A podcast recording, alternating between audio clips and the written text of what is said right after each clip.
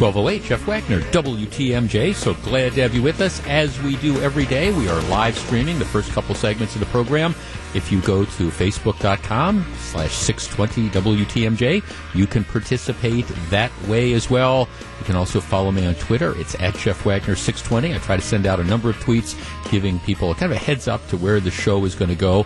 Um, what, one of the, for the second day in a row, the Brewers making a little bit of news. Yesterday, of course, was the, the big story that Miller Park two after two more years is not going to be Miller Park anymore. American Family Insurance stepping up in a big way, um, really developing a presence in Milwaukee to match, the, say, the presence they have in the rest of the state, particularly in Madison.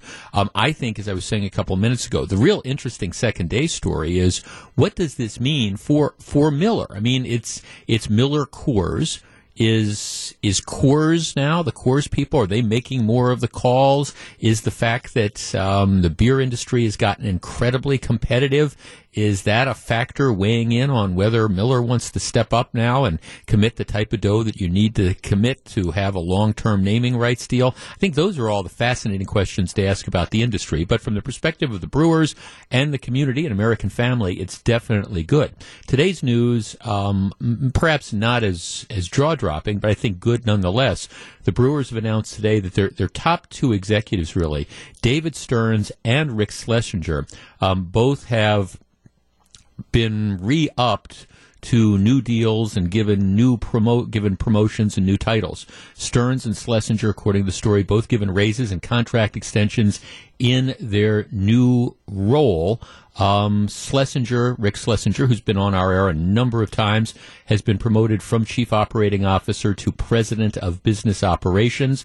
And uh, David Stearns has been promoted from General Manager to President of Baseball Operations and General Manager um, and, and signed a new contract. One of the, the items of speculation was because of the, the quick turnaround of the Brewers under David Stearns, he'd become a really hot commodity in the baseball industry.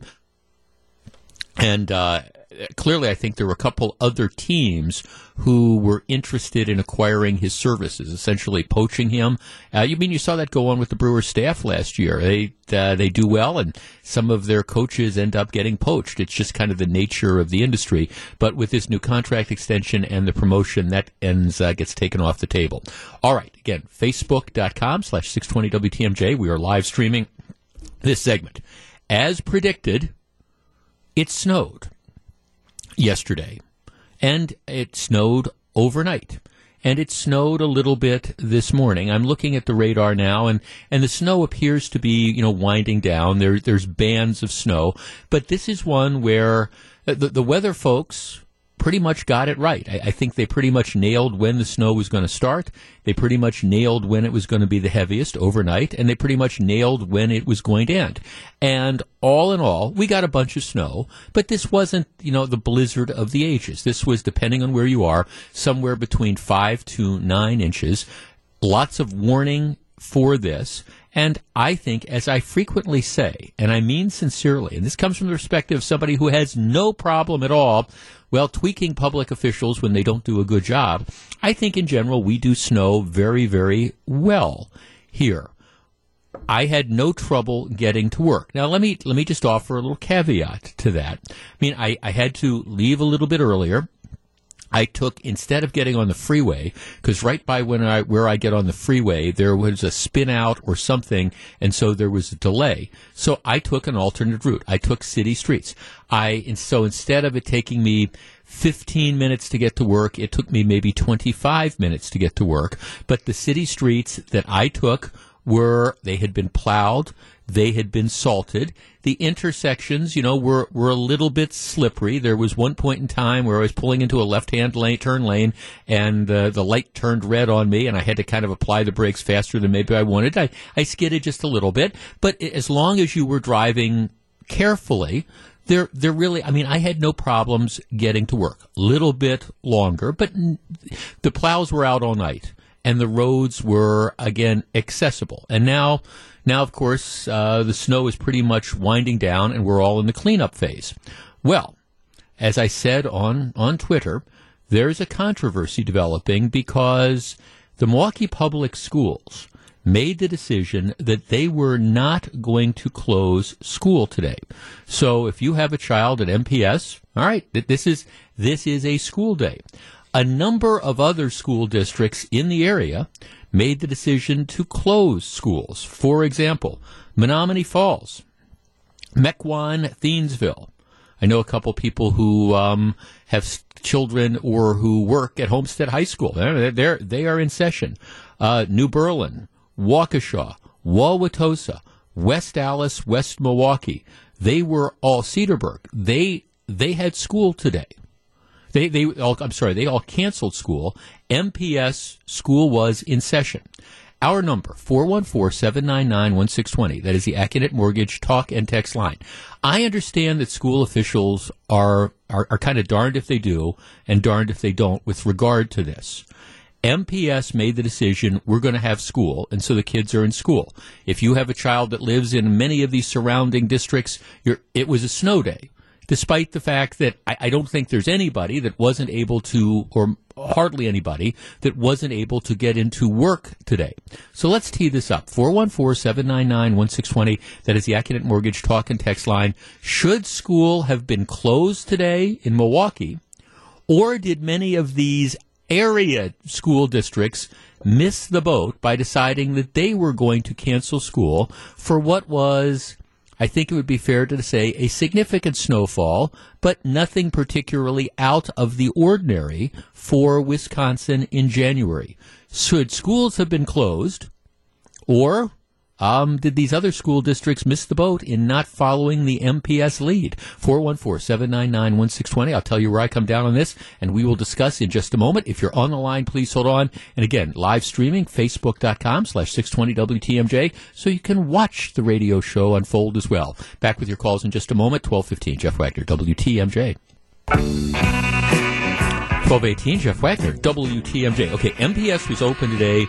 Many of the schools in the surrounding area were closed. Now, the, the farther out you get from metropolitan Milwaukee, I, I don't know. For example, I, I, can't speak to what the road conditions were like this morning in Oconomowoc or in Mayville or in Dodgeland or in East Troy or in Delavan or in Beaver Dam. I can't speak to that. I, I will tell you this. Based on my drive to work and, and driving around a little bit, um, I I don't think there was any reason at all, certainly to close schools in Milwaukee. And in some of these surrounding areas, Wauwatosa, West Allis, New Berlin, certainly Mequon, Thiensville. I, I, think I think it was premature to pull the trigger and close schools. And now you have a situation where, all right, it's it's actually the snow snow is kind of moving out through the area. It's 24 degrees. The sun is out in some places. No, I mean I think at least in the immediate metropolitan area, there was no reason to close school. Again, I don't speak for some of the more remote areas because I don't know, but I tell you, around the immediate area, they had plenty of notice. The plows had been out since last night, and I, I think you could have gotten kids to school. 414-799-1620. Let's start with Tyler in Watertown. Tyler, you're on WTMJ. Hello. How's it going, Jeff? Real well, thank you, sir. Yeah, I uh, I agree with the MPS. I don't believe that uh, they should have closed schools over in Watertown. They canceled them, and when I woke up this morning at four o'clock and I checked the roads, I was rather disappointed that they had closed it. It's a it's a huge inconvenience and a burden for parents to mm-hmm. scramble to try to find, you know, sitters to watch the kids. Right, and the, I mean, at least where you were, it seemed like the roads were passable and things like that. The plows had been through. Yeah, I normally leave home uh, a little after four o'clock, so I can be to work by five. And I had, you know, I took a different route than what I normally do. It took right. about ten minutes longer, and I had no issue. Right. Yeah. I mean, I, see. Yeah. I mean, again, it, it, was a little bit slower today. There, there's no question about it. Um, but but at the same time, you know, t- to me, a lot of times when you want to look at closing schools, you want to say, all right, you know, what, what is the timing of the storm and when is this going on? Well, because of the duration of this, the plows were out. And as again, I repeat myself, but I think we do a good job with snow around here. You know, the snow's going to be over, so there's no trouble. There's not going to be any problem at all getting the kids home from school. And so this ends up becoming a free day. And for the parents who do use the schools as, as kind of like a, a form of childcare, well, I don't know. My guess is most of your coworkers were able to get to work with no problem today. And again, I, I'm speaking about closer into the metropolitan area. I, I don't, I don't know what it was like in Kimberly. I don't know, you know, how bad it, it was in, um, uh, again, in, in Mayville. But I mean, around here, the plows have been pretty much out since yesterday afternoon and I think they had a handle on the road. There weren't excessive delays at all on the freeway. There were some delays because there were some spinouts, but people were able to get where they're going. 414-799-1620. Let's talk to Bill in Appleton. Bill, you're on WTMJ. Uh, hi, I, I actually travel for a living and, uh, I stayed in Amro last night and thought that we they said five to eight inches. We got up there were 2 mm-hmm. and so I did everything I need to do. But the snow itself, and I live down in Racine, so uh, I know for a fact that I would rather travel on the highways than through the city streets because they take such good care of the highways. Right. And as long as people aren't crazy, you know, you're going to do okay. Here, you're going to slow down, and uh, I find the same thing. It's still snowing up here. Yeah. But uh, but it's not dangerous. You know, even the city streets are not dangerous. It, when you have snow, the problem I've got is cold. Right. I mean, It- you get down to zero, one degree, and you get wind chill 25, 30 below zero. That's when I con- concern that the kids are in a car Right. when the bus gets there. Well, right. No, thanks. You know, see, and I, I think that that's fair. I mean, it's it's one thing, and look, and the forecast is that we're we're going to get that cold that inevitably follows the big snows. And I mean, I, I I understand that, but I I'm with you as well. That the bigger concern to me is always again. Given that they've got a handle on this, I mean, it's one thing if you get the, the blizzard that comes in during rush hour or things like that. But that's not what happened yesterday. The snow started yesterday afternoon and they, they got a good head start on it. Now it was a little bit dicey, I think, for some people getting home last evening, but the plows were out all, you know, all night. And so by this morning, again, in the, the metropolitan area, I don't speak to what's going on in some of the rural areas. I mean, I think the roads were definitely passable. And to your point, and I agree completely, it, it wasn't cold this morning. I mean, it was 20 some degrees, but I mean, it wasn't like you're dealing with that 20 degree below wind chill factor where you, you know, you can't be out for any extended period of time. 414-799-1620. Let's talk to, uh, let's see, we've got Shane in Kenosha. Shane, you're on WTMJ. Good afternoon. Good afternoon. How are you? I'm well, thank you. Should they have canceled school all over? Uh, it's a tough call. Um, I think, in some sense, I'm an administrator of a school in Kenosha, and you also have to take into account a couple different factors. Some people look at it strictly from a driving my car perspective, Right. but you got to understand a lot of kids in the schools that go to the city schools walk to school. So there's also a little bit of an extra inconvenience for that, especially for students who have to walk on sidewalks that are mm-hmm. not necessarily shoveled that early in the morning. So even though the roads may be clear, still passages, you'll find it very common for kids to be walking to school in the city streets. Mm-hmm. And if any child would ever get hurt going to and from school under these conditions, there'd be a lot of issues. The second thing you have to Well, let me just stop you there, though. For for the kids who they might they canceled school because you, you don't want them walking on the sidewalks. What percentage of those kids are probably out playing in the snow two hours later? Uh, playing in the snow and walking to school is two different things. For for example, we typically give bus routes for students who are over two miles. So that means Right. the majority of your kids are under two miles. You're still walking to school, and we all walk and we drive to school, and it's not a big problem. But when you're walking to school and there's an issue, especially at seven o'clock in the morning or seven thirty when it's still fairly dark outside, I think that is a safety concern. The reason I say that is because if a child would ever get hurt going to or from school on a day like today, the school district would take a lot of heat for that. I think the second point that I want to make is that sometimes it's a matter of timing. If it's a regular week and you have nothing going on, fine. You can pull the plug on that and cancel school. However, if you have, like, for example, finals weeks this week, those are terribly hard to reschedule, and that affects a lot of lot of families because students are taking finals this week, or other major sporting events or Olympic Right. events or those type of things that are in the state. So Okay, so bottom line, did Milwaukee screw up by keeping by having school in session today? if I was the superintendent of Milwaukee, I would have canceled school. Okay, I mean, I look at it simply as snow days are for snow. It's a snowy day. And if we had to make up the time, I think you could justify that. Okay, thanks for the call. I guess I just, to me, I, I guess it is Wisconsin. I mean, I don't, I don't mean that to be a cliche. To me, I, I, think you look at all those factors you're talking about. I also include what, how cold is it? What's the wind chill? Um, what is the timing of this? Now, if this snow had hit, I don't know, maybe at, maybe it's I don't know, four o'clock in the morning, you're getting this heavy snow, and the roads haven't been treated, and the roads aren't passable, and you can't get the buses out and about. I, I think, okay, maybe then you say, all right, look, there, there's a safety factor here. I'm just saying the plows were pretty much out all night, and at least in the areas where I drove, the roads were, were in pretty good shape. Now, the side roads, maybe that's a different story. And like I say, I mean, I understand coming through the intersections, you got to take that into account. Um, this is one time, and you can mark the tape. I, I'm not going to criticize MPS at all, and some of the other surrounding communities, at least close into the city, I, am I'm, I'm really questioning why they decided that they were going to close. I think they jumped the gun in a big way because we got a handle on the snow, which isn't to say that if you're out driving about, you shouldn't be careful. And hopefully they're going to continue with their plowing efforts and trying to clean up the streets because once this cold snap comes in, starting what tonight, and by the weekend it's supposed to be what around zero or something. If you don't get the roads cleaned up, well, it's going to be a mess that's going to be with us for quite a while. 1227, Jeff Wagner, WTMJ.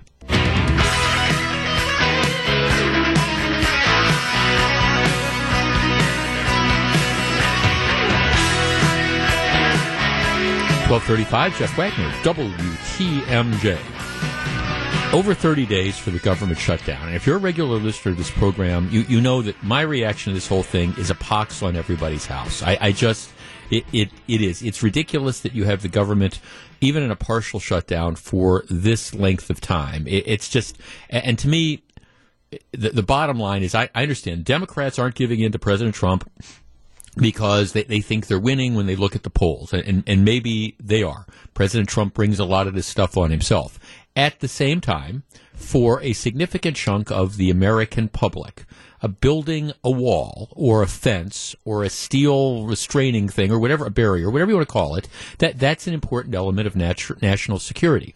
Uh, the president wants 5.5 B as in billion dollars. You could settle this by saying, okay, we're going to give you 2 billion. And in a budget of 4.4 trillion, that is a drop in the bucket. Many of the Democrats actually voted for physical barriers in the past. But now, because we've got this resistance and we can't agree to give Trump anything, they've got to vote no. So, I mean, I it's it is this childish sort of thing that's out there, and I understand some of you don't like to hear this, but at this point in time, I mean, if if you wanted the Democrats to be grown ups, it's really easy. Nancy Pelosi says, "Okay, we'll give you two billion dollars. You know, help it partially construct the wall because they're going to build this one way or the other, anyways, and then you know you go on with it. But they can't do that because they don't want to give President Trump anything at all looking like a, a victory, where th- this is something that you should easily make a deal. The thing that I think about this that's been absolutely immoral, and I know that word gets thrown around a lot, but to me, it is immoral that you are expecting government workers to work without being paid. It's one thing if you furlough somebody, if you lay somebody off temporarily. Okay, that, that's one, it's one thing not to pay them because they're not working. It is a wholly different thing, though, when you tell people you have to come in and you have to work, but oh, by the way, we're not going to pay you in a timely fashion, and and you you know just figure out how to deal with it. Well, because there is a relatively small number of federal workers who are affected. And there are a couple hundred thousand, but I'm talking about in the universe of, of all the people in the United States. There, there hasn't really been that much outrage because people only get concerned when stuff starts to happen to them. Now I understand, and I've talked to several of you who are in the private sector who've been screwed over by this, this shutdown because you've got I don't know, applications pending with the federal government that aren't for whatever thing that it is, but that isn't getting processed because there, there's nobody there to process it. I, I understand that, but still, you're in a relatively small number of people as well. And I guess the bottom line is, I don't think that this is going to end until it starts hurting the general public, until people just get outraged because, hey, I, I'm not I'm not able to get this or that or the other. And when it starts becoming more and more people, I think ultimately you get enough pressure on not the hardcore people on either side, but, but the centrists, centrist Democrats, and there are some, centrist Republicans, and there are some, to get this thing done because it makes everyone look bad. One of the things that could give is air travel. So far, you have uh, about 90% of the TSA workers on any given day show up. Um, about 10% call in in sick. And so far, they've been able to keep air travel moving. But if you have people that are now going to be subjected to three or four hour waits or not be able to board planes, for example, because all the TSA workers decide they're not going to show up, well, if that happens, you know, for, I mean, once or twice or whatever, I, I guarantee you there's going to be pressure to get some movement. One of the other things that is developing involves the IRS. Now, in past government shutdowns, and stick with me on this one, in past government shutdowns, the people at the IRS who process the tax returns have always been deemed non-essential employees. If you work in the area of like processing the tax return, that's not a high level government position. And I'm not saying it's not important, but it's not a high level government position. I think the salaries of those people, I was looking at something today, uh, generally speaking, depending on where you are, if you, if you work in the processing tax returns area, you make between like 26,000 and 51,000 a year, depending on seniority. So, I mean, it's not a high level classified sort of judgment, uh, government position. So, in past shutdowns, those people have been deemed non-essential and they haven't been, you know, they, they've been laid off. Well, we're beginning tax season now. People are starting to get their W 2 forms. People are starting to do their tax returns and they're starting to send them in. And typically, tax returns start going out, well, sometime in the next week or so. So originally, tax returns weren't going to be processed at all. Well, I think the government, recognizing that this would have been a debacle, said, all right, well, we're going to change our thinking. We've decided that the people who process the tax returns, they, they are in fact essential. So we're going to require them to come in and work. But again, we're not going to pay them. So they've brought back about, well, I think around 150,000 employees or so who are, are going to work to process these various paychecks. Maybe not quite that many. But here's, here's the deal. The IRS, under the, the union contract that they have, IRS employees in this category might be able to choose not to come to work despite getting called back. And you might say, well, Jeff, how, how could that be? Well, there's a provision in their union contract that allows an IRS employee in the category that the people who process these tax returns are to miss work if they suffer a hardship during a shutdown. All right, so what, what does a hardship mean? Well, the union leaders are saying, well, it could mean a blown car tire, an empty gas tank, a child care bill, you could say, hey, look, I have a hardship coming to work if I'm not going to be paid. And the estimates are that lots of these IRS employees are going to, especially once they start finding out that there's this opt out clause, essentially, they're going to start saying, hey, I, I have I have a hardship. I've got child care. I mean, you tell me you want me to come into work. Well, all right, who's going to pay the daycare bill? I mean, I don't have the dough to do that. I got to stay home with my kids or other sorts of examples. And the concern is now that more and more employees are going to start saying, Hey, we've got a hardship. It's a financial hardship. And so you, you can't require us to work. So we're not coming in.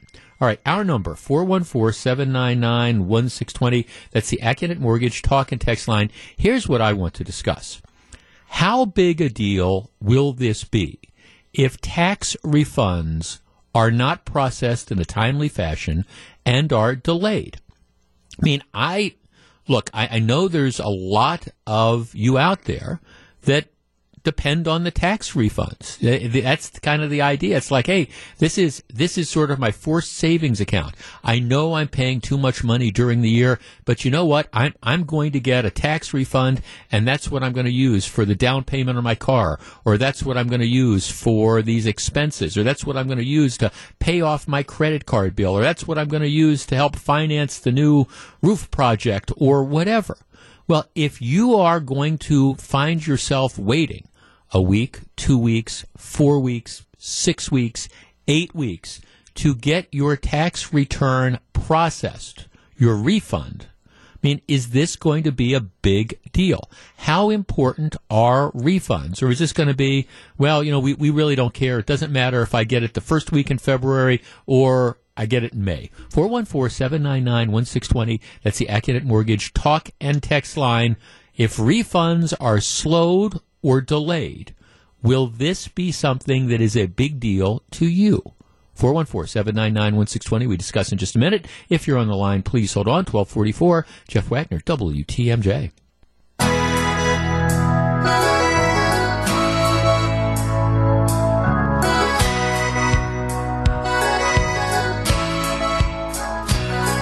It's 1246, Jeff Wagner, WTMJ. So very glad to have you with us. All right, here, here's the deal. The, the federal government can require people to come into work. And they've been doing that, say, in the cases of uh, TSA people and things like that. However, for the IRS employees, and the federal government has just recalled thousands of IRS employees to process tax returns. These people have never been essential employees before, but I think everybody realizes, hey, it's going to be a debacle if people don't get their tax returns in a timely fashion. So they're recalling all these relatively low level federal employees, deeming them essential and saying you have to work. And by the way, we're not going to pay you um, when we owe you. Once this is all settled, you know, we'll give you your money, but you're not going to get timely payment. The, there is a provision in their union contract which says that you can avoid working during a shutdown if it causes you a hardship. And while the IRS isn't talking about the numbers so far, at least early results in a couple of the stories I'm looking at say that somewhere in the neighborhood of 20 to 30 percent of employees at different IRS places are saying we're not working because it would cause us a, a hardship. We don't, for example, we don't have the money to pay for childcare. So you know, you're going to expect us to come into work. You're not going to pay us when you know we're owed the money and we have to figure out a way to pay for like childcare. Well, we can't do that. That causes a hardship. And this is starting to spread. The immediate impact of this is going to be tax refunds are in all likelihood going to be delayed. Now, maybe yours won't be, but if more and more employees don't go into work using this hardship exemption, it, it's not going to get processed. And I guess the question to me is how big a deal is that going to be? I think candidly that this has the potential to be a game changer because right now the federal shutdown isn't affecting that many people outside of the federal employees who are either laid off or are being required to work without pay. I understand it affects some people, but not that many. Well, once people start missing out on tax refunds, I think that that's a big deal. If TSA ends up not having half of their workforce in place, so you can't get through airports, or airports have to shut down, or the lines to get on a plane are five hours long. Well, yeah, then I think that maybe the government leaders, Democrats and Republicans, are going to wake up and say, we've got to knock this silliness off. But, but how big a deal is the tax refund thing? 414 799 1620. Um, that's the Accunet Mortgage Talk and Text line. First texter Debbie says it won't matter. Um, Another texter says tax refunds are really important to the 73% of people living week to week. I am one of them. Um, yeah. Another text here, Jeff, if you are dumb enough to overpay the government and don't have the discipline to save your money, you don't deserve a refund. A soon, a fool and his money are soon parted. Okay, well, let me, let me take a break here. I understand that, for, for example, I, I understand that if you're getting a tax refund, that means you've essentially you have overpaid during the year and you have given the government an interest-free loan. I, I understand that, get it, but still, that's precisely what a lot of people do. They use their taxes, the overpayment during the year, as essentially a forced savings account, knowing that they're going to end up getting money back. And if there is a delay in getting that money back, I guarantee you the average person is not going to put up with that, which is one of the reasons why the Trump administration decided to call back all these IRS employees because they knew if these tax returns did not get processed, it would end up aggravating everybody. Well, all right, maybe that's maybe that's the case. And as somebody who believes that this thing should have been settled a long time ago and is very very upset that we don't have grown-ups in the room period, I continue to believe that there, there's going to have to, unfortunately, be something that moves people, you know, off the schneid. And, and maybe that is four hour delays at airports. And I got two trips planned in the next four weeks. And so I, am I'm hoping that's not the case. Maybe it's a delay in processing refunds. So, you know, people start to feel the, the pain a little bit and they get mad enough to email their congresspeople and say, come on, act like grown ups, get this whole thing going. But the bottom line of all this is, you know, this has to end and it has to end sometime soon, like about yesterday. And a shame, I just think shame on everybody that you can't get this taken care of. And once it starts hurting everyone, and that includes everybody who's hoping for a timely tax refund, maybe, just maybe, that's going to be the thing that gives the impetus to get this thing over. I other have texts saying it, doesn't matter. You know, who who cares? Trump should stay the course. Well, okay, Trump should stay the course, then Nancy Pelosi should settle or whatever. But this thing has to get done, and people need to get paid. 1252, Jeff Wagner, WTMJ.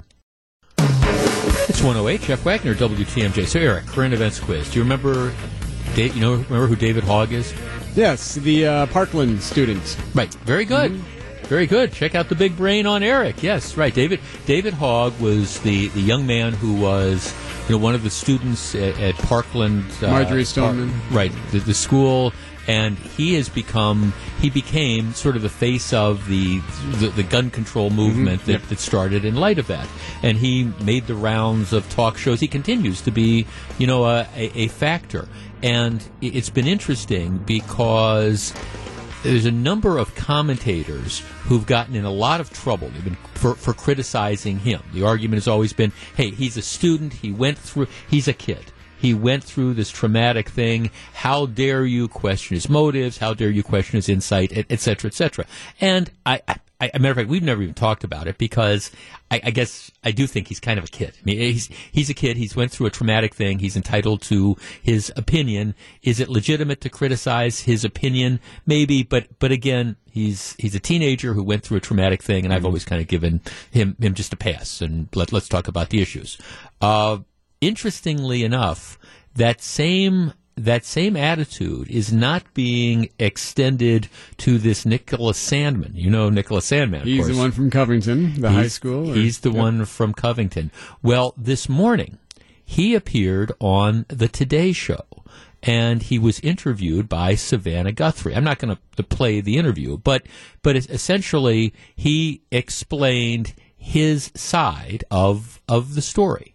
And you know what what he says happened. And now you got to keep in mind, if we back up on this story, uh, originally this was a bunch of these redneck kids wearing Make America Great hats in Washington, D.C. First, they start screaming at uh, a couple African Americans, and then they, they get insulting towards these Native American, you know, elders that, that are there, and they disrespect the Vietnam veteran, et cetera, et cetera. And then, of course, that's the image that went viral, and he was the one that was supposedly sneering at the, you know, uh, Native American protester, and there were people calling for them him to be expelled. They had to have school canceled because there were death threats that were out against them. You had these various celebrities who were all jumping in talking about how awful these kids are, and the, the real story is more complicated than that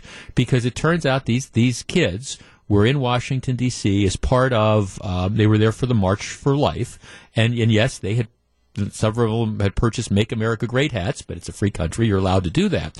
While they're waiting for a bus by the Lincoln Memorial. If you've ever been to the Lincoln Memorial, you know how that there's a turnaround there and it's really crowded and stuff. So they're waiting. There is this, this group, um, that has, I mean, the, the group, it's like the black Hebrew Israelites. And, and the Southern Poverty Law Center classifies them as a hate group.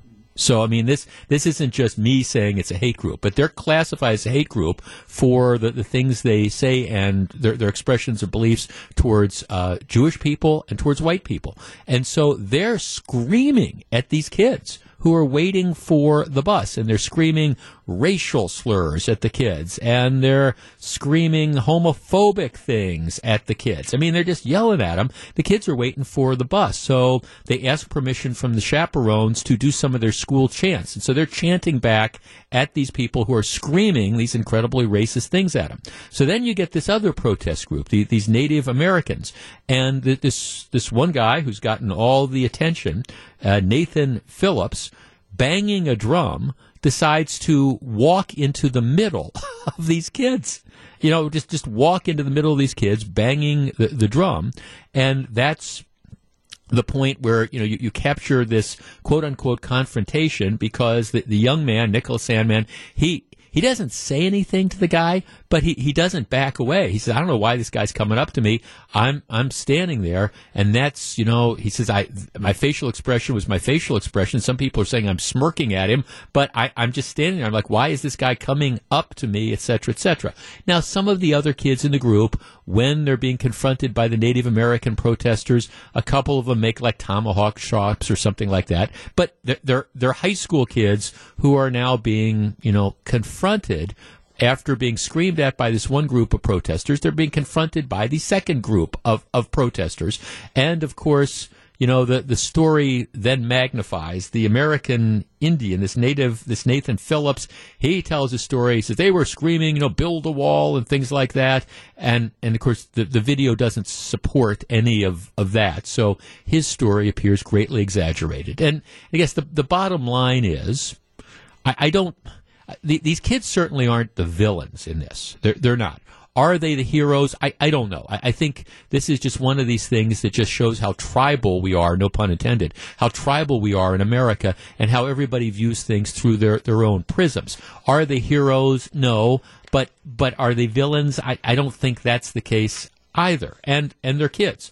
So the, the young man who's in the center of this gives an interview on the Today Show with, with Savannah Guthrie. And, and one of the things, you know, they're asking him about is, all right, well, why, why didn't you get out of the way when the Native American banging the drum came at you? And he says, as far as standing there, I had every right to do so. My position is that I was not disrespectful to Mr. Phillips. I respect him. I'd like to talk to him, but I can't say that I'm sorry for listening to him and standing there. Um, and because they asked, you know, do you owe anybody an apology? And he says, no, I'm, I'm not going to apologize. And he tells his story on today. All right. The Twitterverse has gone nuts.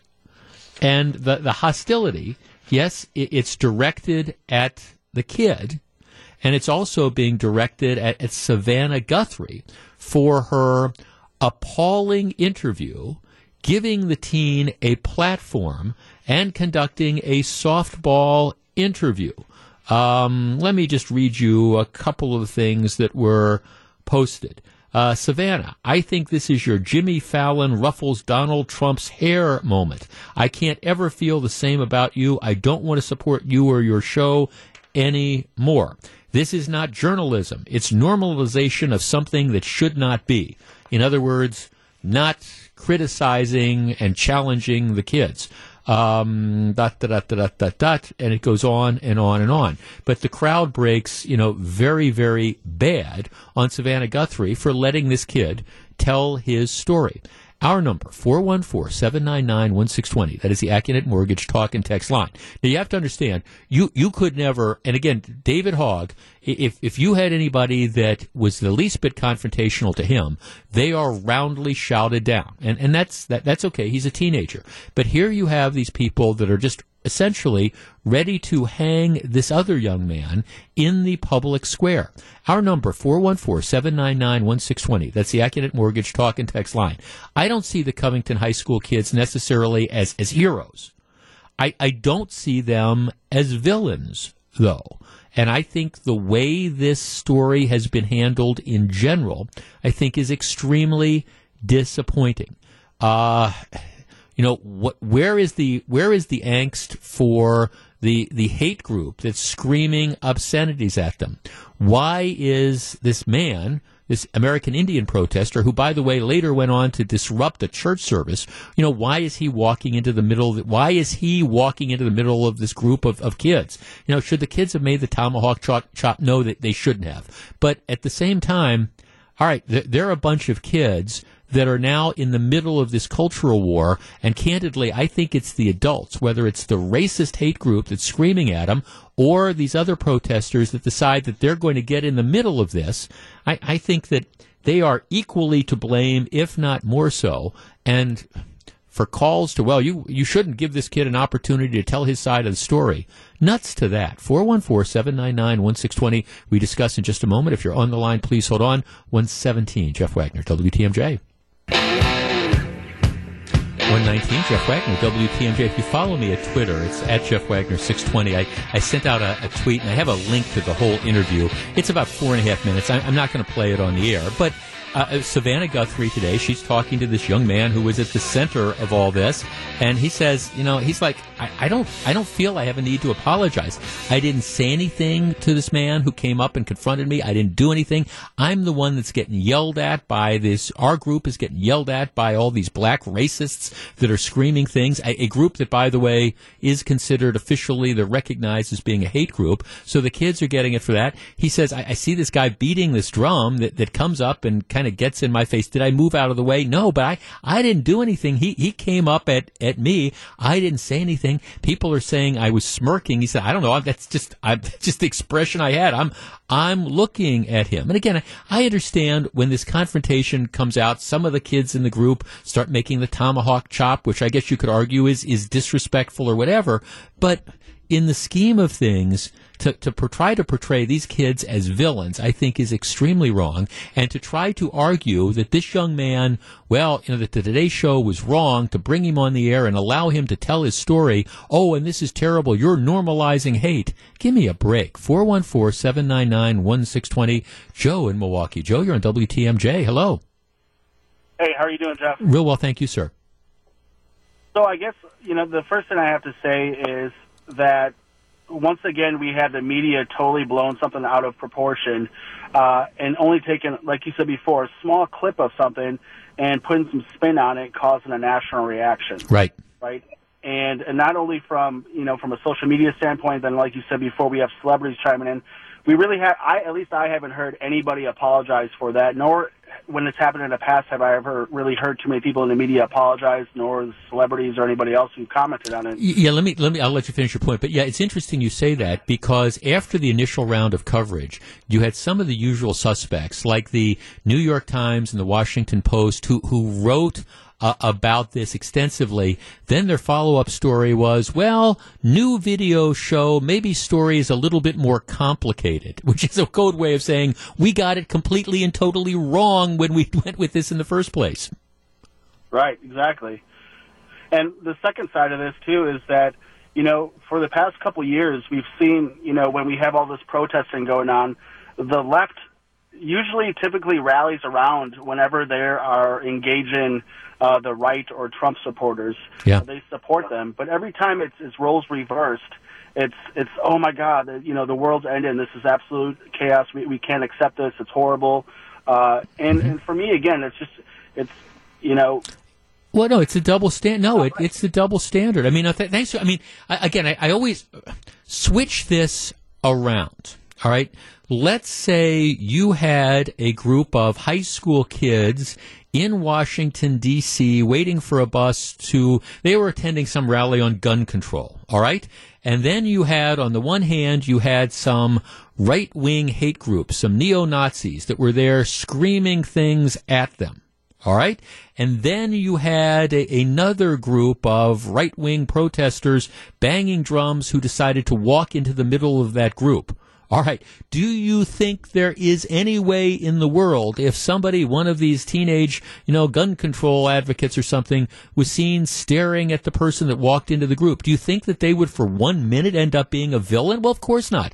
This played completely and totally into the media's narrative on this, and the facts didn't matter. And look, and I, I don't see these kids as, as heroes. I see these kids as a, a bunch of kids who were just waiting for a school bus who ended up getting in the middle of all this stuff but I don't see them as villains either. And I certainly don't think that there's anything wrong with a major network, a network which, by the way, ran with some of the inflammatory stuff that turned out to be wrong in the beginning, giving the kid that's at the center of this a chance to come in and say, yeah, well, th- this is my version of it. And I didn't mean to disrespect the guy. And I guess people look at a snapshot on my face and describe it as a sneer. I'm like, what is this guy doing coming up and getting in my face in the first place? 414 799 1620. Let's talk to Dennis in West Allis. Dennis, you're on WTMJ. Hello.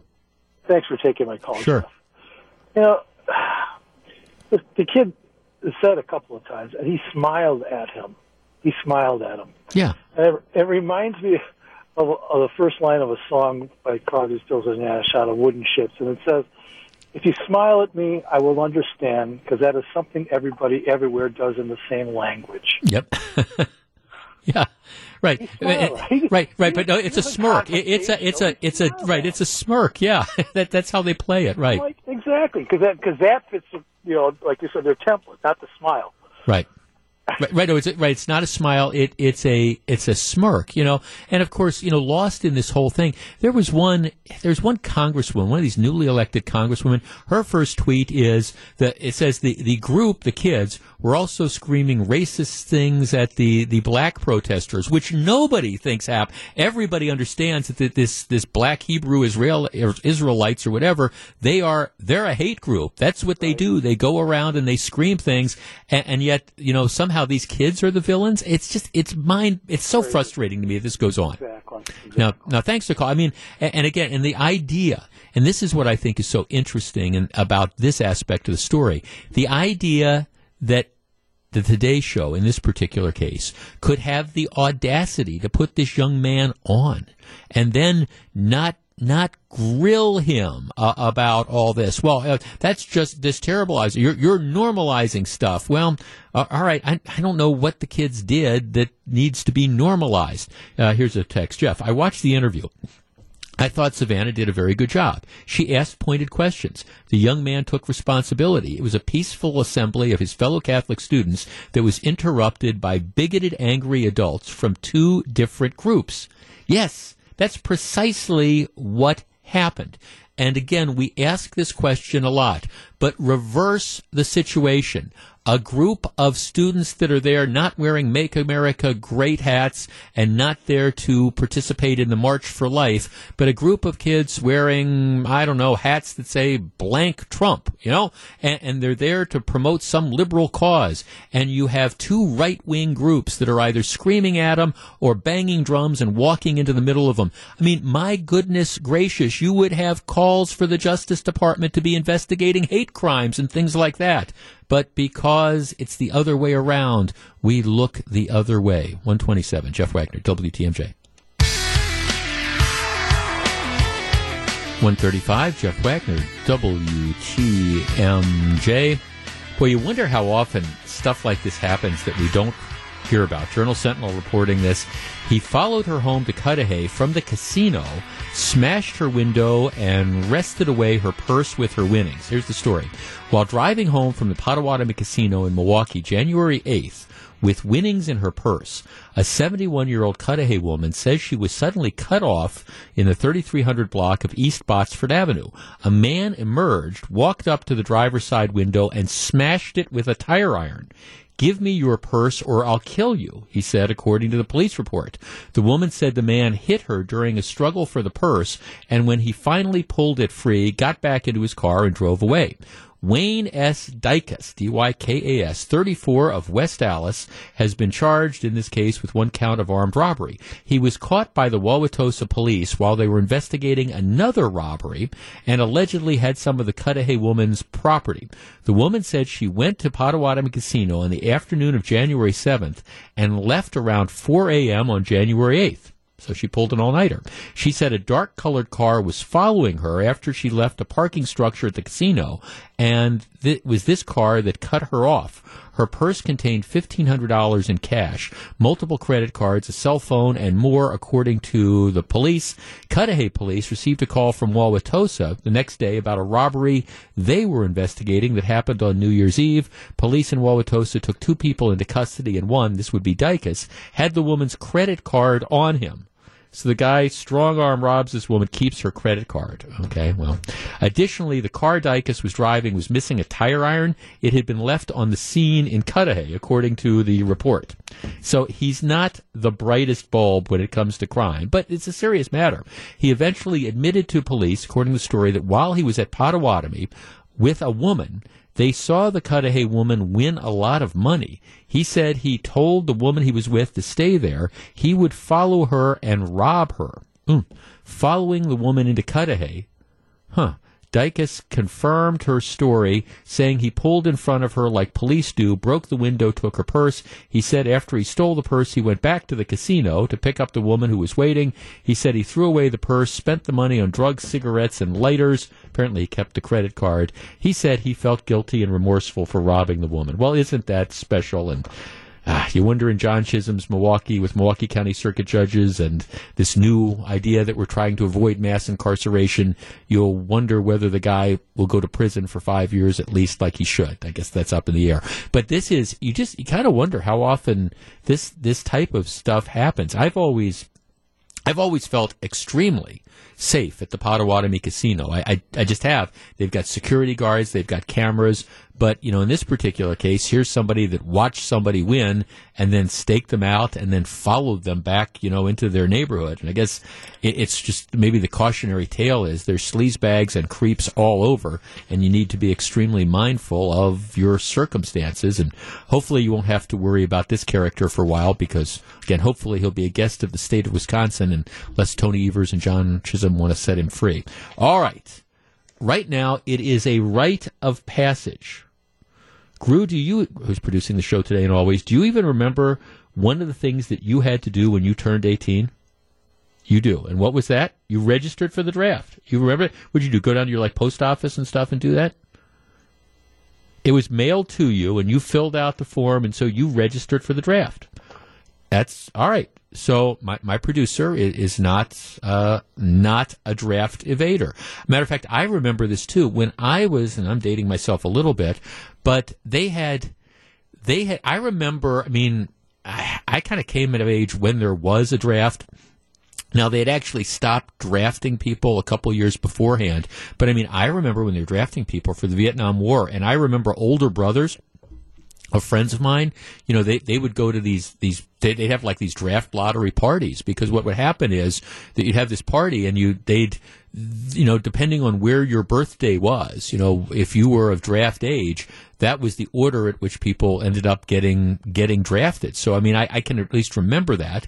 But the law is that when, if you are male, when you turn 18, you are required to register for the draft. Now, now let, let's let's back up for a second here and be clear. The military presently is committed to an all volunteer force, and it doesn't have plans to implement a draft. So there, there's no plans to draft it. But if there would ever be a national sort of emergency or a crisis, and there would be a need to implement the draft, and they have no plans to do that. But if there were, people at the age of 18, males, are supposed to register, so they've at least got this pool of people so they know where to start. One of the interesting things, of course, is that it is only men that are required to register for the draft. So there's this commission that, that Congress commissioned a couple years back, and they're studying this whole thing. And apparently, they're they're kind of reaching the end game on this. But one of the things that they are considering is if you are going to continue to have people register for a draft. And that's one of the things on the table is, all right, do, do we just not do this? You know, is there still really a need to make people register for the draft? But assuming for the sake of argument that we are going to continue to have people register, the question is, it is 2019. You have women in the military, including some in combat roles. So the question becomes, should you, if we're going to have a draft and we're going to require men to register for the draft, should we now also require women when they turn 18 to register for the draft? Now, in other countries, um, there there is compulsory military service, and it applies both to men and to women. So let's tee this up. 414-799-1620. That is the Accunet Mortgage talk and text line. This is apparently that the hot button issue that this commission is confronting nowadays.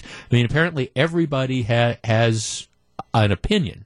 Um, should men and women, if we're in a society where we have, you know, equal rights, should women have to register for the draft as well as men? 414-799-1620. That's the Accunet Mortgage talk and text line. I will tell you where I come down on this, and we will discuss in just a moment. But what do you think? Should women have, if guys are got to do it, should the gals have to do it as well? 414-799-1620. We discuss in just a moment. If you're on the line, please hold on. It's 142. Jeff Wagner, WTMJ.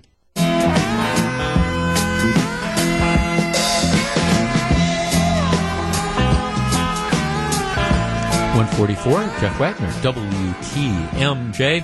All right, there's this commission that's trying to decide what to do with the, the draft. And right now, every every male in America, when you turn 18, they are required to register for the draft. I guess they get conscientious objectors, but you, at 18, as a general rule, if you're a male, you're required to register for the draft. The question is, should we require women to register for the draft as well. 414-799-1620. That is the Accunet Mortgage talk and text line. Let's see. First text that comes in says, absolutely not. My baby girl is not going to be forced to serve in combat. All right. Second text, absolutely. Women should have to register for the draft. Why aren't the feminist groups complaining about this? Third text, absolutely. They, that would be women, I guess, want everything to be equal and are fighting for equal rights with their various marches. Of course they should have to register. That's from Stephanie. All right, 414-799-1620. That's the Accunet Mortgage Talk and Text line. And I guess uh, you could even modify this. Even even if you would say, okay, well, we're not going to be drafting women necessarily to serve in frontline combat positions, the question becomes if you did have to reinstate a draft, should you be drafting women as well as men? And maybe you put the women in a support role or something like that. Should women be included in the draft? Jason in Oconomowoc. Jason, you're on WTMJ. Good afternoon. Good afternoon. How are you? I'm well, thank you. What do you think? Uh, I think yes, they should. I mean, have you heard of the Me Too movement? I have. Yeah. Um, I mean, like you said, I have them draft, and then they can decide at the time of the draft what what kind of roles they're going to fill. But I think uh, men and women equally should both have to register then. Well, right, and and then you decide it. No, thanks to the call. 414-799-1620. That's the Accunet Mortgage Talk and Text line.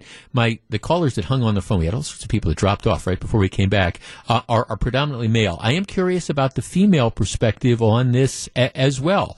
Uh, do you again, there's no plans to reinstitute the draft, and I don't want to overstate this, but at the same time, you know, if if we're going if we're going to require men to register, so they're in that pool in the case that there was ever an emergency and we would have to reinstate the draft.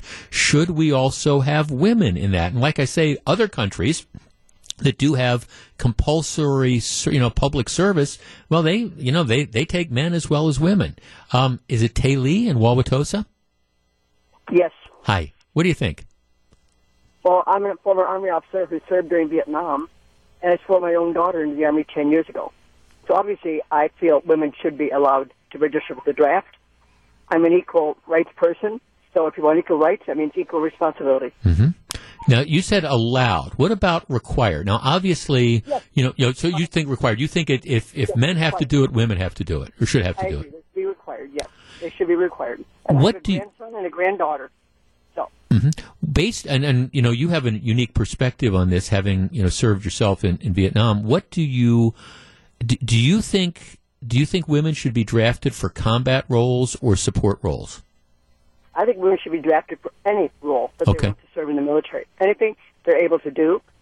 As I always say, if you can shoot expert, I don't care if you want to jump in the foxhole next to me. If you're black, white, gay, straight, male, female, Mhm. I'm going to go home alive.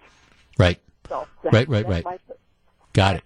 Okay, thanks for the perspective. I, I appreciate it. I, I value that. I mean, that, that's that's where I come down on this too.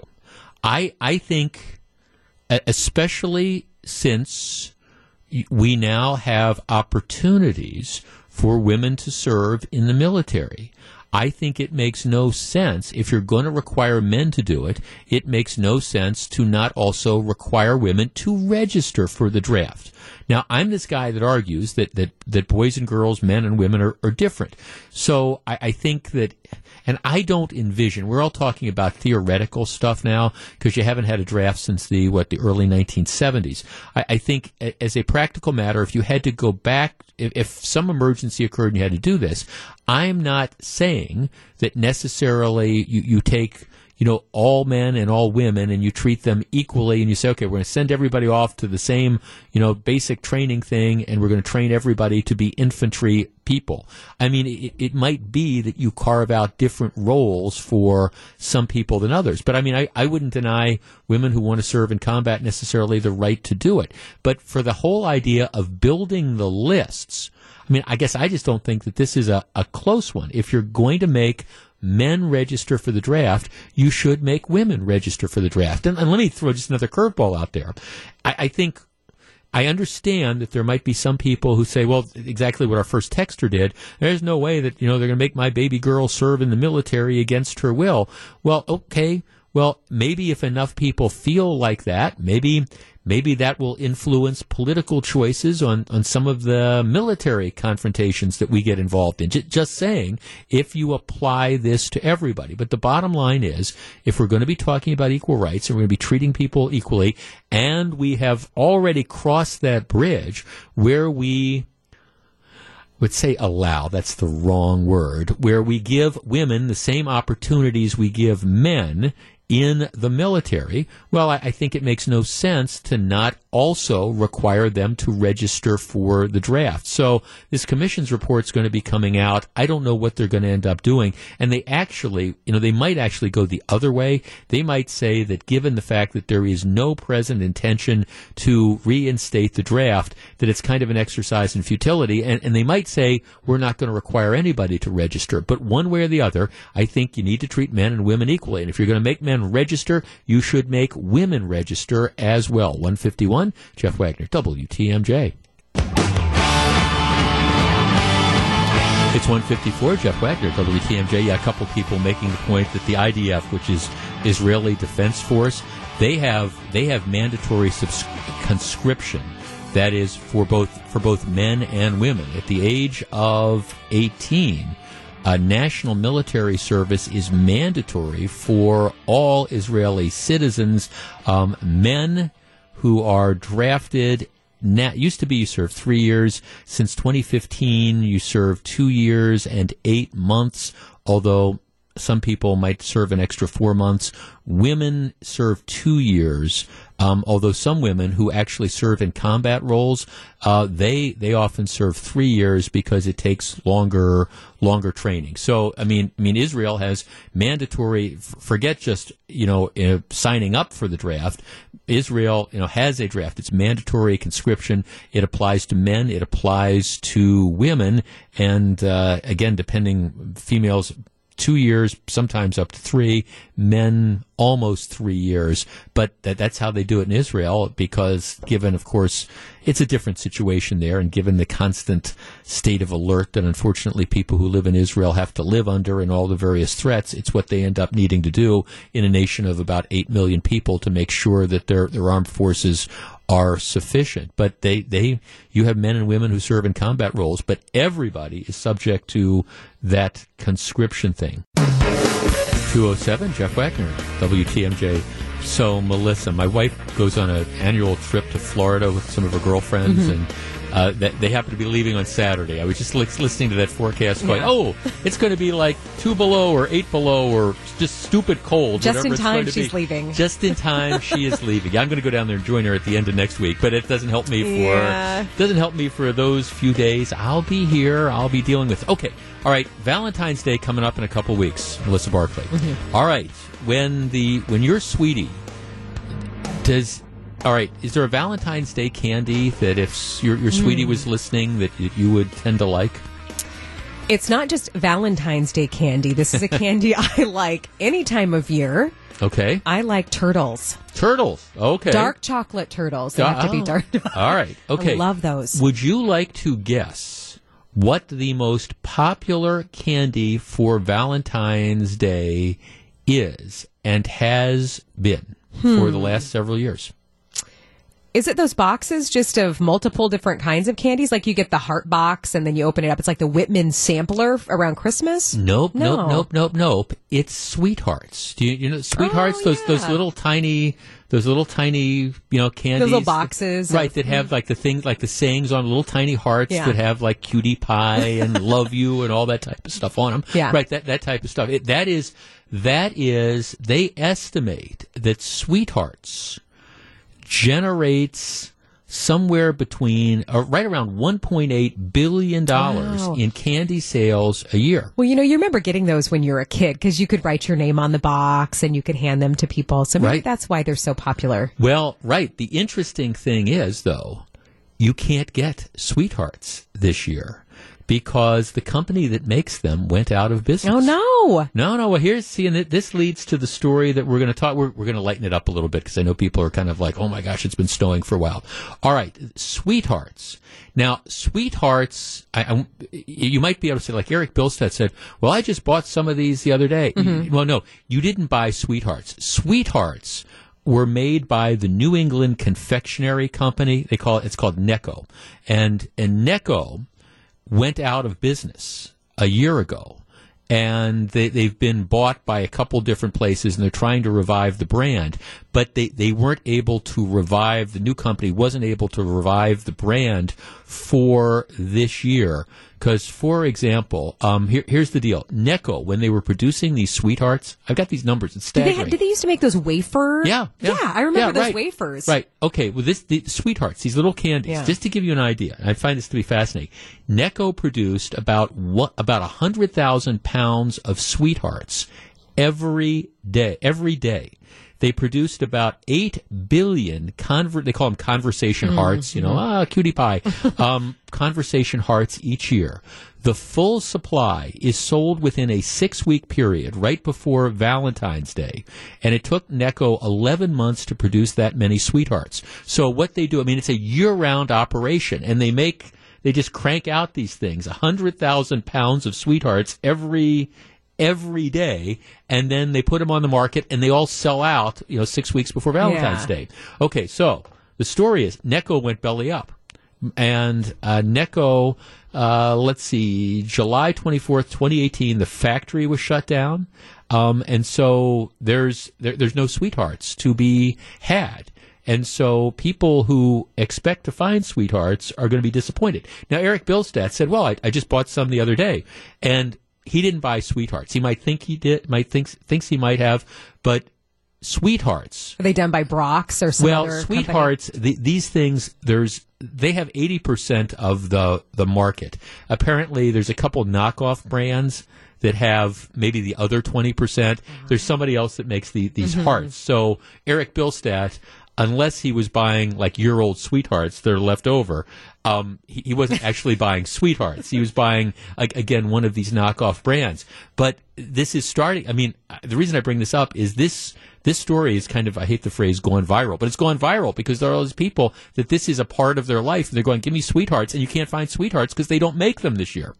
Well, unless you're like Eric Bilstead and maybe a lot of other people that don't know that the sweethearts that you bought aren't really sweethearts. Right, that they're that you're buying You're like buying, you're like, buying knockoff, imitations or whatever, or you're buying year old sweethearts that were left over from last year. Let's hope that's not the Right. case. And, and actually, just like sort of like the, the tulip craze, um, you know, from the 1600s or whatever, the price of whatever's left is going through the roof. Right, I mean, right. now because there, there's a supply and there's a demand sort of thing. Okay, so that's the background on Sweethearts. So my producer is saying, okay, where are you going with this? All right. Oh, I, I, I this, I just wanted to set the stage that if you're, if you're looking for this particular type of candy, you ain't going to find it th- this year. Now they, they say that there's a new company that's purchased the rights to this and they say they're going to bring them back. So they should be back in stores hopefully by Valentine's Day 2020. But if you're looking in 2019 for the authentic sweethearts, you're, you're not going to find it. That got me thinking though about all the different, you know, kinds of candy and such that, that we grew up with. I can remember as I remember, I'm old enough to remember penny candy. You know, I mean, I can remember, you know, going to these stores and, you know, you'd, you'd have really, you'd have the candy counters and you'd have all the different types of, of candy that was out there. Now, I don't, I don't eat candy anymore. If my wife and my doctor is listening, okay, I'm, I don't remember the last time I, I had candy. I just, I don't eat candy. Maybe a little piece here or there or something like that. But as a general rule, I don't go out. I don't buy candy bars. I don't do the types of things anymore. But I can remember, I can remember when I did. And I thought, in recognition of Valentine's Day coming up, in recognition of the sweethearts shortage of 2019, I, I want to talk candy with you for a minute. Our number, 414-799-1620. That is the Accunet Mortgage talk and text line. All right, your favorite candy growing up. Maybe you can still get it. Maybe you can't. There's a lot of candies. You know, we've talked about, for example, candied raisins that they before. I mean, I know there's a lot of people that love those. The company that originally made them stopped making them. Now they're they're made under different names. But the candy, you know, you that your favorite candy growing up, whether you can still get it or not. 414-799-1620. That is the Accunet Mortgage talk and text line. Let's take a walk down memory lane. Back with your calls in just a moment. If you're on the line, please hold on. It's 214 Jeff Wagner, WTMJ.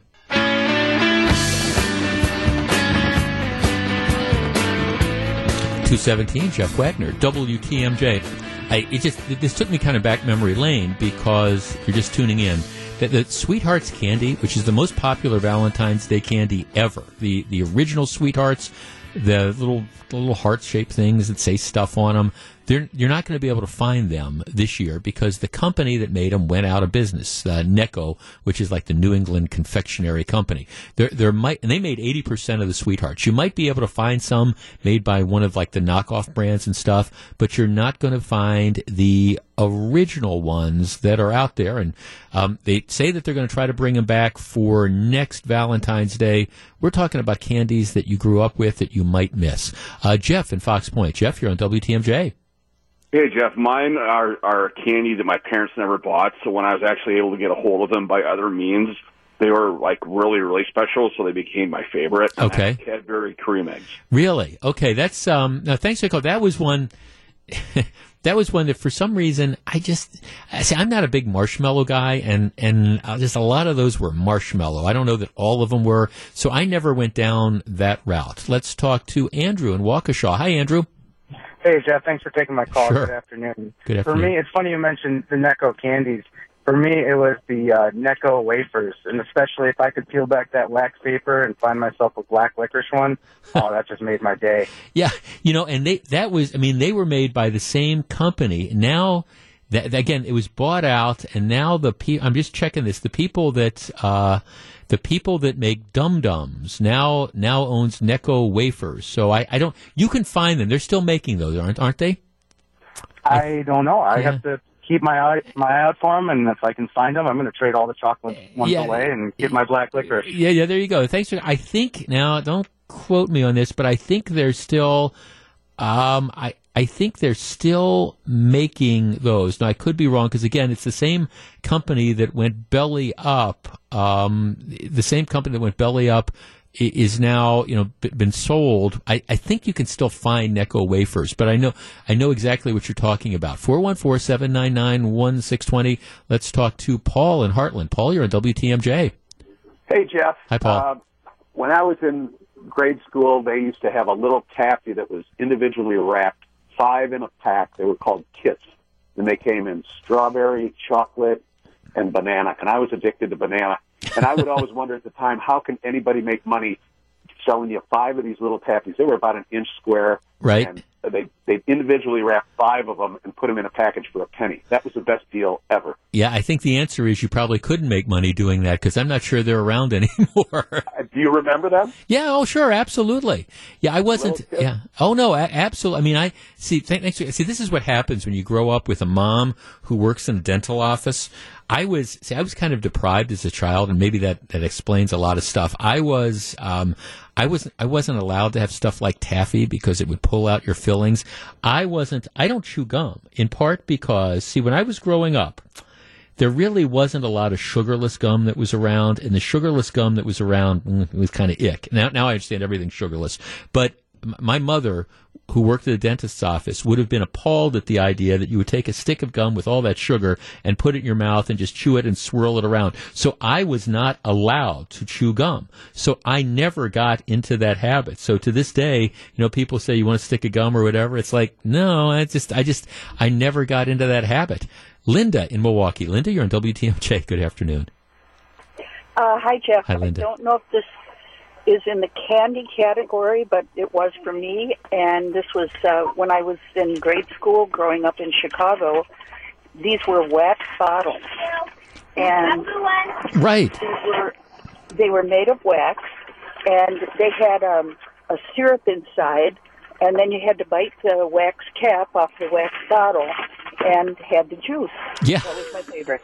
No, uh, no, thanks. Well, I, th- here, I mean, here, here's the deal. They, um, they, they were. act- I know exactly what you're talking about when you say, you know, wax, you know, wax bottles. That's that's not officially what they were called, but I, I, I know about those. I'm not sure you can still get those. Let's talk to Marty in Genesee. Marty, you're on WTMJ.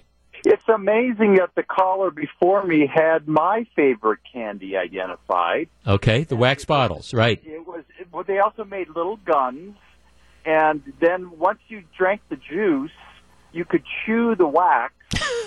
uh, so you got two for one. But I got a funny story for you. Uh, I was a penny candy kid, and I was so frugal that uh, me and my friends we'd go to the penny candy store, and we we'd order penny candy one cent under the tax rate. so we didn't have to pay that extra penny tax.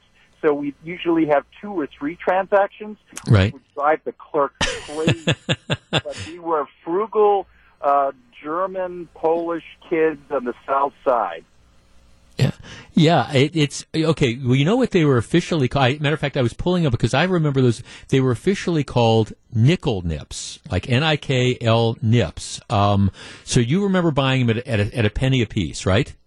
Well, you could buy them at a penny a piece, or you could get a little like six pack Right, of the bottles. But I know they also made guns right, and maybe a tool, uh, but they were household shapes right. that had this this flavoring in it. Well, I mean, here, I mean, th- thanks for calling. Here's what inflation does. I was just looking this up while we were talking, and and what's happened is with a lot of the these old, I'm saying old time candies, uh, the the the original makers gone out of business, and what's happened is other brands have come in and they've bought and they purchased the rights and maybe the recipes or whatever. So these are called nickel nips. Now he was talking, Marty was talking about you, you you could buy the little bottle, and I remember these. They're like the little wax things, and you'd like bite off the top, and this the stuff inside. He said syrup. That's right. It's got to be like pure sugar. I mean, exactly. You know, um, my mom were still with us and we're listening, she'd say, "You didn't be doing that, did you?"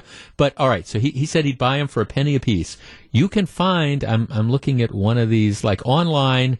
All right, a four pack of wax bottles. These little tiny wax bottles.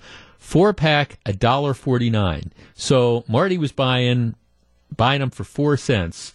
Now it's a dollar forty nine. You know, um, or you can get an eighteen pack for 18 four packs for twenty two ninety nine. I guess if you wanted to be if you wanted to be frugal. But bottom line is th- th- this candy. It and I, whenever we talk about this, we always have people saying, "Oh, candy raisins," because you used to have. You know, the, the original people that made candy raisins, that kind of changed, but now there's new candy raisins that are out there. Bottom line is, you know, if it's something from your youth, a candy, chances are you could probably find it. Maybe it's not going to be quite the same, but at least this year, if you're looking for the original sweethearts, uh, you're not going to find it. 224, Jeff Wagner, WTMJ.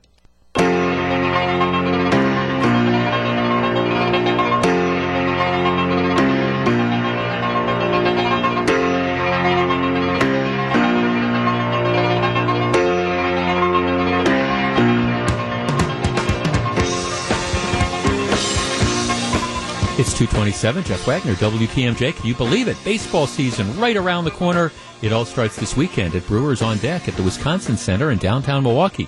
WTMJ and ESPN Wisconsin will be broadcasting live this Sunday from the annual Fan Fest. Hear from your favorite players, your coaches, and of course, Mr. Baseball Bob Uecker. The event, it is sold out, so if you don't have tickets, let us here at WTMJ be your home for Brewers on Deck. It is sponsored by Century Foods. Yeah, this is the first year that that event has sold out. Uh, I think doors open at 8.30 and the, the this is because i'm attending.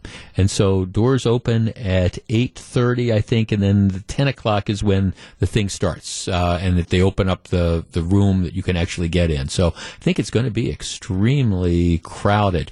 You know there, there's a new book out involving President Trump, and, and this is this is an interesting one. It's called A Team of Vipers, and it's by a guy named Cliff Sims, who was you know another one of the people who you know worked in in the White House.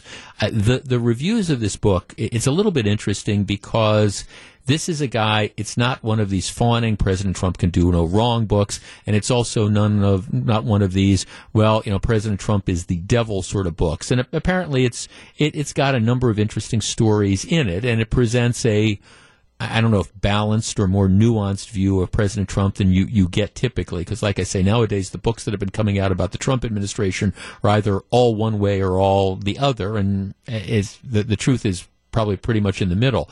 But um, the Washington Post, which got an advance copy of this, is you know talking about um, how how President Trump and Paul Ryan just were at loggerheads, which is no surprise apparently because there were occasions you will remember after the president's after the president made a series of remarks and speeches concerning the, the handling of that white supremacist rally in Charlottesville back in 2017, where he, he didn't strike the right tone in his first comments. The second speech he did, I think he did, and then not willing to leave well enough alone, he kind of back ventured back into that, and and again, I think you know reopened a bunch of wounds. But Paul Ryan, you know, criticized, you know, Paul Ryan like criticized him on TV for this, as, as other Republicans were. And apparently, according to the story, he he called Trump called up Paul Ryan and said, "Paul, do you know why Democrats have been kicking your butt? Although he didn't say butt for decades, because they know a little world called loyalty. Why do you think Nancy has held on this long? Have you seen her? She's a disaster. Every time she opens her mouth, another Republican gets elected, but they stick with her. Why can't you be loyal to your president, Paul?" At which point in time, I'm, I'm sure Paul Ryan, if that's really the accurate conversation, he's probably kind of going, "Well, thanks for calling, Mr. President. I've uh, I got to go wash my hair or something like that." But it sounds like it's an interesting book and details some of the interactions between Paul Ryan and Donald Trump.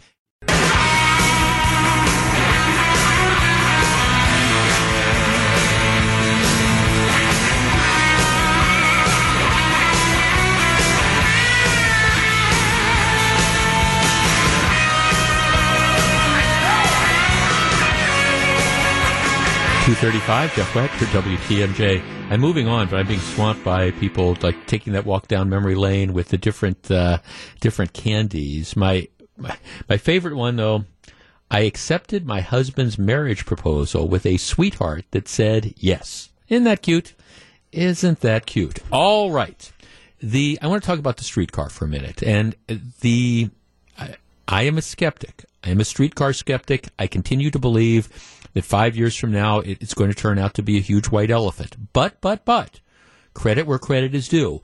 The early ridership projections, first two months, have exceeded expectations. That's that is the reality of this, and that is even including, you know, that they had a big opening weekend that was kind of, I think, perhaps artificially inflated the numbers a little bit. But for the first, you know, 60 days of operations, their their numbers have exceeded what their projections were. Can you sustain it? You know, that's going to become, of course, the, the question. But, you know, credit where credit is due. One of the big caveats to this is that it's free. And so I, there is this novelty factor that's that's there. I mean, some of the reports are, for example, you have you know groups of people from you know a senior living center saying, "Hey, let, let's go down, let's ride the hop." So you know everybody jumps on the hop, and because it's just it's something to do. I mean, I know people who've done exactly the same thing. Well, it's free. If we're downtown, let's walk over, let's jump on it, let's ride it around. It doesn't cost anything, so you kind of do it as an event. If you had to pay for it, it is, of course, maybe a different dynamic. But right now, it is free to ride. It's being subsidized by a, a deal that the city made with Potawatomi Hotel and Casino and a, a federal grant. So th- they're able to run it for free. And the plan right now is it's going to be free for the first 12 months.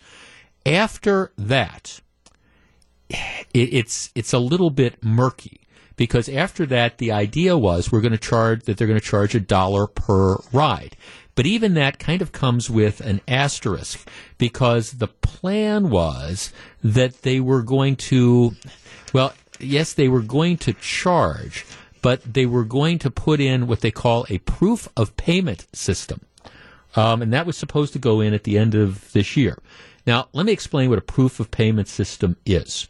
Proof of payment system is an honor system, essentially.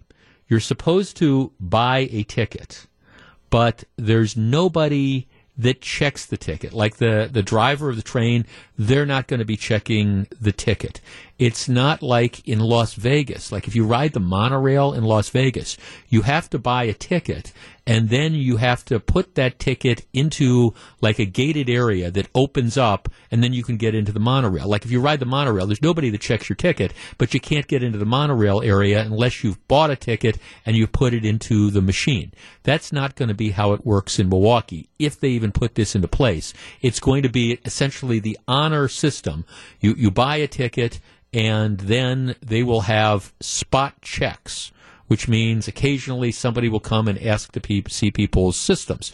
You do that because you, you make the calculation. The reason you would do something like that is you make the calculation that by the time we actually paid somebody to either be a ticket taker or set up uh, a system where you have to pay in advance or whatever, that would cost so much that it, it wouldn't be worth it. So we'll just trust people. Now, the way the system is geared right now is that they ultimately plan that they're going to have to generate about $700,000 a year to to help, you know, pay operating costs for the for the streetcar. They're going to have to generate about $700,000 per year based on on the passengers who ride it. That that's kind of what the estimate is. But given the fact that at least so far it's been a success, given that it's free, given the fact that they're even in the even if they decide to make you pay for it, it's not going to be a system other than the honor system. So you know that there's a lot of people who are going to be riding the thing who will never pay and will never get caught, which makes you wonder how they're going to generate $700,000 in revenue. Given the fact that the experience, it's kind of all over the map in different cities. Cincinnati, um, has seen, you know, declining ridership. Other places, well, you know, they they started charging and they didn't have the ridership drop off dramatically. Here, here's my question: Given the fact that it appears to be a success since it's free, should the city of Milwaukee just say, you know what, we're going to give up plans to charge? You know, there's not a practical way to do this even if we start charging, a lot of people are just going to ride for free, and we're creating a system that essentially allows them to do it. Should they just say once and for all, we're going to make this free? 414-799-1620. That's the Accunet Mortgage talk and text line. Now, of course, if they do that, they've got to find somewhere to come up with the extra 700,000 plus dollars in revenue um, once Potawatomi stops subsidizing these free rides. But is it worth it just to say we're going to open this up and let it be free? And if they do that, all right, how does that affect, if at all, you know, other transportation sources, the bus company, for example. Um, you know, how does that affect bus lines? If it's free to ride the hop, you know, does, is that going to hurt the bus company? 414-799-1620. That is the Accunet Mortgage talk and text line. Should we make it free in order to, I don't know, justify its existence and keep it being a success? Will it be less of a success if people have to pay? 414-799-1620. That's the Accunet Mortgage Talk and Text line. Early numbers for the hops are, hop is, is good. Better than perhaps I thought for a December. I think part of it is a novelty factor and a large part of it is that it's free. If it's going to drop off ridership substantially, if you start charging, well, should you just figure out a way not to charge? 414-799-1620. That is the Accunet Mortgage talk and text line. We're back to discuss in just a moment. If you're on the line, please hold on. 242, Jeff Wagner, WTMJ. 244, Jeff Wagner, WTMJ. Personal note, my friend and bingo buddy John has his birthday today. Happy birthday, pal. 414-799-1620. All right, fair is fair. The, the early ridership numbers for Tom Barrett's Trolley Folly, the streetcar, the hop are exceeding what they projected. And that's great. Of course, the asterisk there is it's all free. And so at some point in time, they plan to start charging. They, they, their, their whole business plan is they're counting on generating like $700,000 every year from ridership. But even in a best case scenario, what they're doing is you're, it's kind of the honor system. You're supposed to buy a ticket and maybe somebody will check it out, but th- there's not going to be somebody collecting the fares from you. So how many people aren't going to pay? I don't know, 20%, 50%, 80%. I, I don't know what that number is. So it, it's not like there's any certain way they have of collecting it. All right, it, should they just make this free all along and then figure out how they're going to pay for it? Increase property taxes, whatever. 414-799-1620. Dave in Waukesha. Dave, you're on WTMJ. Hey Jeff, how you doing? Real well, thank you, sir. I mean, this whole there's so many holes in this whole business plan. It's not even funny. Right. Number one, seven hundred thousand won't even cover the the operating costs. Right, yeah, it's a portion of it. Yep, yep. Yeah, a portion of it. Okay, where's you know the balance obviously going to come from? And then, like you said, it's it's going to be like uh, I doubt very highly that everybody's going to you know everybody's going to pay. Well, no, I mean, I, I can see a lot of people. I probably would. You probably would. But let's Well, face yeah, it, there's a lot of people that are just going to jump on. I don't have a dollar or whatever. I'll get it next time or whatever. You Well, you know there's going to be a large percentage. Yeah, they do it with the bus system. You know, I mean, but uh, I know my my son, who he's in his twenties. My youngest one, he's in his twenties. They all live on the east side and whatever. He said, "No, no, nobody rides it because a, it doesn't go anywhere, Right. and b, he said, I'm not going to stand. It takes me thirty minutes. We four of us, three of us can get on an Uber. Yep. It'll cost us a buck and a half, two bucks a piece, and we'll get door to door in like three minutes. Versus Yeah. thirty, what's thirty five minutes? Yeah. Two, two and a half miles, something like that. Right, and then you're going to have to walk. Let, let's say, let's say the place Well, that like- you're going isn't right on the line. You got to walk. Out. Yeah. Yeah. No, You no, know, who wants to stand out there? Yeah, right. Now, thanks to call. Well, I mean, I'll tell you. I mean, I I was downtown for an event last Saturday night. We had our our holiday party, and it, it was downtown in the third ward. And I really, I mean, I saw those streetcar tracks, and of course, they they really. I mean, they, they really kind of bisect the, the city down there. I, I'll, I'll be curious to see how it, it ultimately reacts to that. But look, I mean, I, I have all those concerns as well, and that's why I'm kind of skeptical.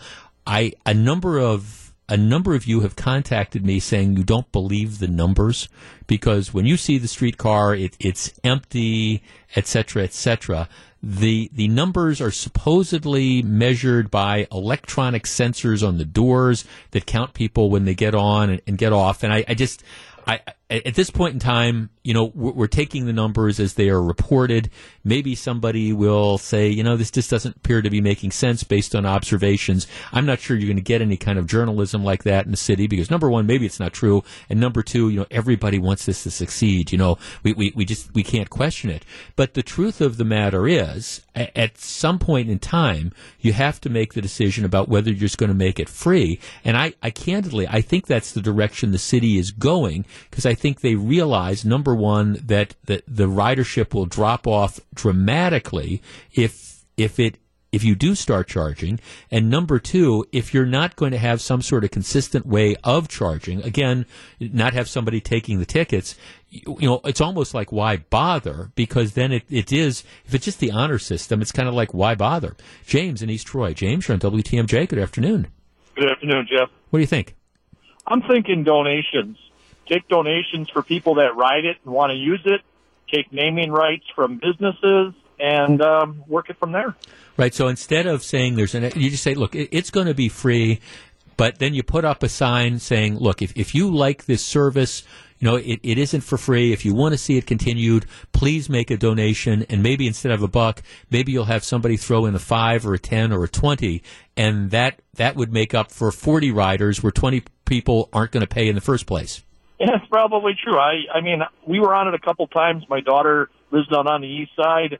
Uh, I mean, I, I was looking for a place, you know, is there some place you can put money in here to give him some money? Yeah. That was my, my thought. I mean, it's, it's, it's a nice ride. Yeah. Uh, once we were on it, it was, uh, it was pretty thin. There weren't too many people on it. Right. But one time we didn't almost go on it because it was so full. Yeah, uh, and I'm and I'm sure it, I'm sure it's kind of hit or miss. That's why I, I want to be fair, and I get all these emails from people who work downtown, and they say, "Oh, we see this all the time," and it's it's just transporting air. And I'm sure that's true a lot of the times, and on the other times, I'm sure James that there are occasions where th- there there might be something where you know you've got the cars that are full, but you're thinking. In, let me ask you this: If you had to pay, if people had to pay, do you think less people would ride? You know, I think the people that won't pay are the people that are a little tighter on funds. Uh, and it's not that they wouldn't pay. They just think, yeah, I could use that buck or two for this round trip on a bill. Right. Right. No, I think there's. I mean, I no. Thanks for calling. No, I, I think. I mean, I mean, here's the bottom line. All these restaurants. You know, I I understand. You know, one of the things that's always been around is you have these restaurants that that came up with this concept of here we're going to we're going to allow people to pay what they what they like. Remember, you you, you know you got that pay pay what you like, and the places that did that, you know, they got a lot of fanfare and things like that.